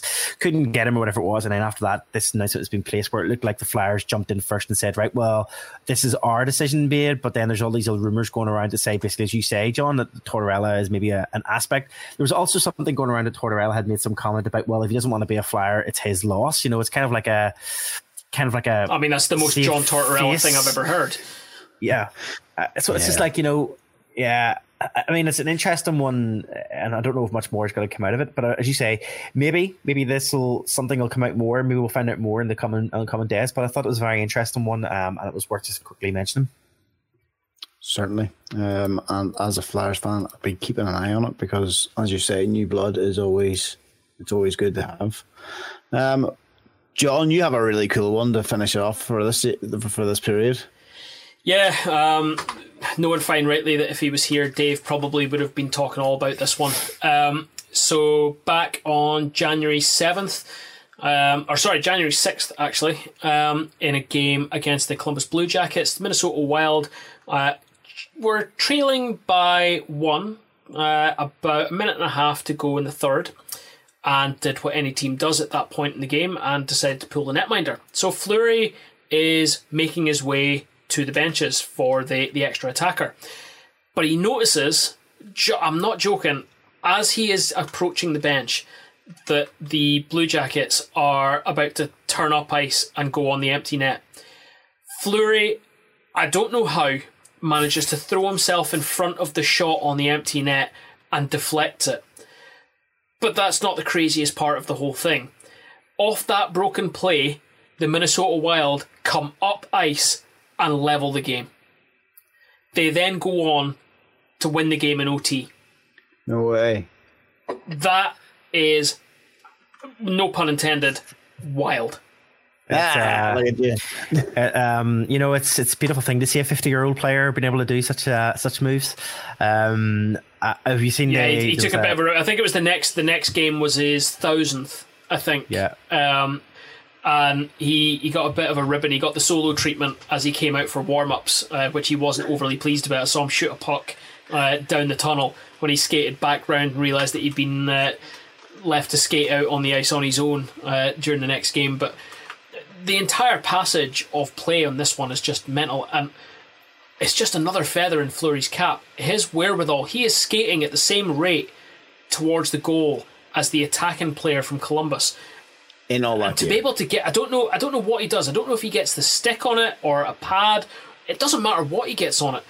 His ability to get something on that puck while he's diving through the air is just insane. The fact that it then leads to a tying goal as well. Yeah, absolutely yeah. insane. I mean, me, me and Dave, um, me and Dave were talking about this, um, talking about Fleury there at the last Giants game that we were both attending, which wasn't this week before.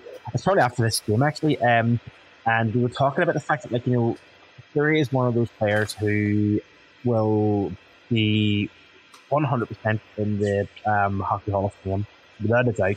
Um, but he's kind of like that modern day variation of, like, you know, we talk about like the greats like Marty Brodeur and stuff and how he had a massive impact on the game or whatever it is. But for me, this this man for me has always been impressed, um, no matter where he's been. You know, when he was in Vegas, now that he's moved here to uh, Wild, but even before he got to those stages, before he even went to Vegas and everything, like, he's just been one of those standard players for me. Personal, he has personality coming out of buckets. Mm-hmm. Um, And, but also, you know, at this, even at this age, to play and still at this point, um, and still producing. I mean, great player. Yeah, absolutely outstanding, and a great way to finish off the period. Indeed, Murray, that's us. And a period two. If you want to move on to period three, well, indeed.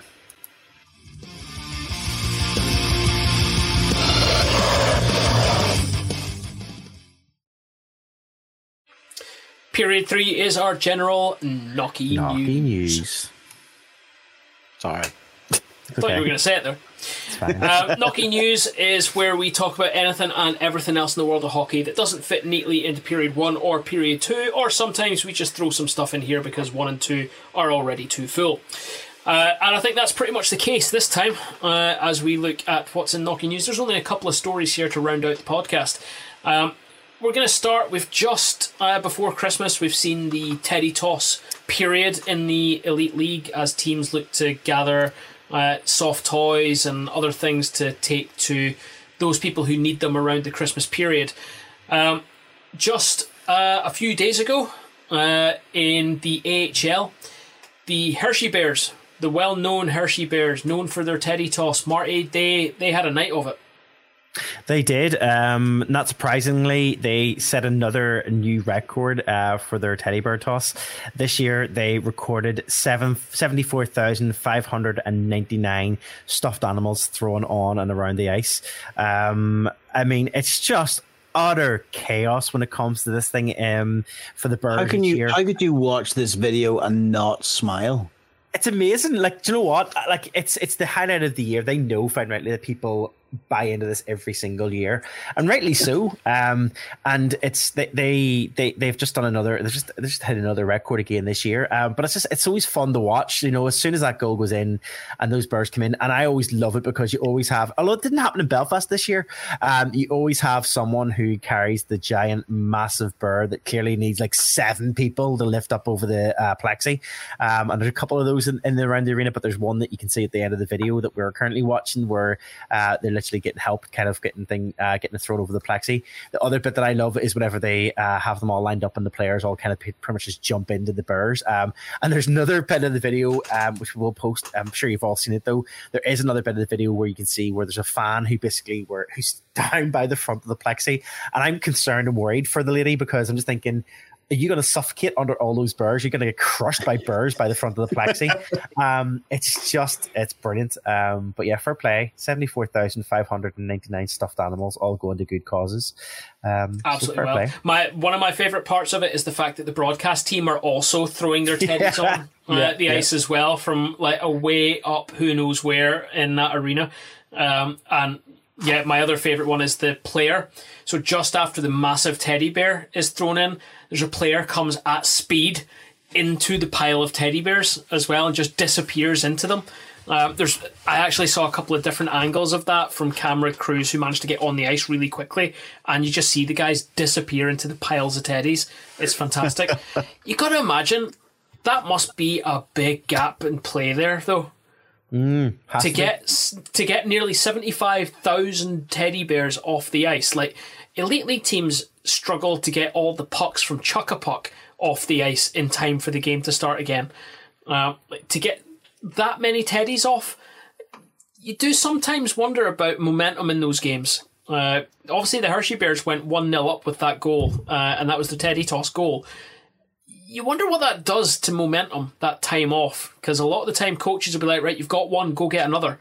Um, So I know that there's the humbugs who I think don't like it, but us, we love it. Love it. I'm pretty sure we talk about this every year. I'm pretty sure this time of year, this. Oh, we talk about the Hershey Bears every year. We, talk about, we, we make sure we, we look out. We always look out for it every year. We make sure we want to talk about it every year because we know they're going to hit a new record every year.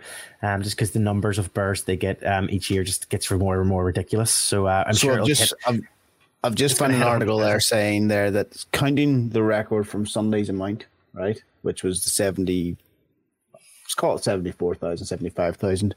Um, since they've been doing it for twenty-three years now, that brings the number of donated teddies to four hundred sixty-four thousand, one hundred seven teddies. Whoa. Donated wow. over that period of time. That's, that's insane. Love it. Well, that's one. Um, Martin, I'm going to take us to the, the last story as well. And uh, potentially some new and interesting ways to watch the game. Yeah. Um, so this is um, just a, an, um, a news piece actually that was that, that came to my attention today. Um, um, I was looking at the you know at the moment the Aaron, you could probably maybe correct me. There's a currently like a world like technology conference thing on it. Yes. Yeah. Yeah, um, and I think this probably came out of some of the stuff that's been going on across the the, the, the kind of that that whole. you know, um, area of, of technologies and stuff coming out. But um, th- I think this kind of came out as part of uh, some of the stuff that was going on. But um, a, a company called Axis Communication, which is a networking technology and industry leader um, who offers video surveillance, access control, intercoms, audio systems, video controlling, um, have created a... a camera, a special camera um, created in Sweden, I suppose, um, who have... What they're saying is we'll be able to capture impossible angles that have never been used before inside of ice. So the problem has been that obviously um, cameras haven't been weather resistant in terms of if it gets too cold. Um, technology has meant that maybe cameras have switched off or just completely died. Battery hasn't been able to last, whatever that might be look like. Um, but they've created a small camera, um, less than forty millimeters, I think. No. Um, a small tiny camera that fits within the center ice of um, an ice rink. So they tested it out um, on an ice rink to see how it worked. Um, and what they done was they set it up in the center ice part, so in the drop uh, where they drop the puck, um, and they placed it in so that it could be used, it could be stand um, temperature from as low as a, uh, minus forty degrees, forty degrees Fahrenheit, whatever it might be. I can't remember. It's forty degrees Celsius, um, and it can also this camera can also last up to sixty degrees Celsius too. Um, Full one hundred twenty, one hundred, uh, ten eighty p color, audio, everything provides a one hundred eighty-five degree horizontal field, so you can capture the, everything around it. Um, and there's a video footage of the the, the camera in use, um, and there's also a little image of the ca- of the camera itself inside a little block of ice. Um, and you can clearly see where they have set it down in the center of ice, and you can see that uh, um, for the first time people dropping the puck down on top of, of it. Um, It's phenomenal. If you get a chance, watch the video. We'll share the video on uh, people's. But uh, guys, did you see the video? Did you watch a bit of it to see the, how the camera works and how it looks? I mean, could you imagine this as a as a new um, form of sensor, uh, a new form of camera uh, for N H L? Can I can I put one potential use out of this? If you put an array of these out, you can have them on the blue lines. You can have them on the goal lines, and having an angle that close on the ice, and if it was angled backwards into the goal to potentially show a puck crossing the line entirely for goal, no goal decisions, I think that would be pretty cool. Um, let alone the, the picture from centre ice straight up on face-offs is brilliant. Put those in all the, the face-off dots. Like that's a that's a pretty cool angle to see things from. Um, but I can see it as part of the game, actually. Uh, and part of the suite that lets officials make as accurate decisions as possible. Yeah. I mean, I think one of the big things about it was they were saying it was the fact that the, the battery um, and the camera itself and everything about it lasted for a full length of a hockey game. So it did last a full game and more so um, because they the way they tested it was they put it on to see how long it would last before they would need to kind of reset or anything. Um, and it lasted a full length of the game plus more.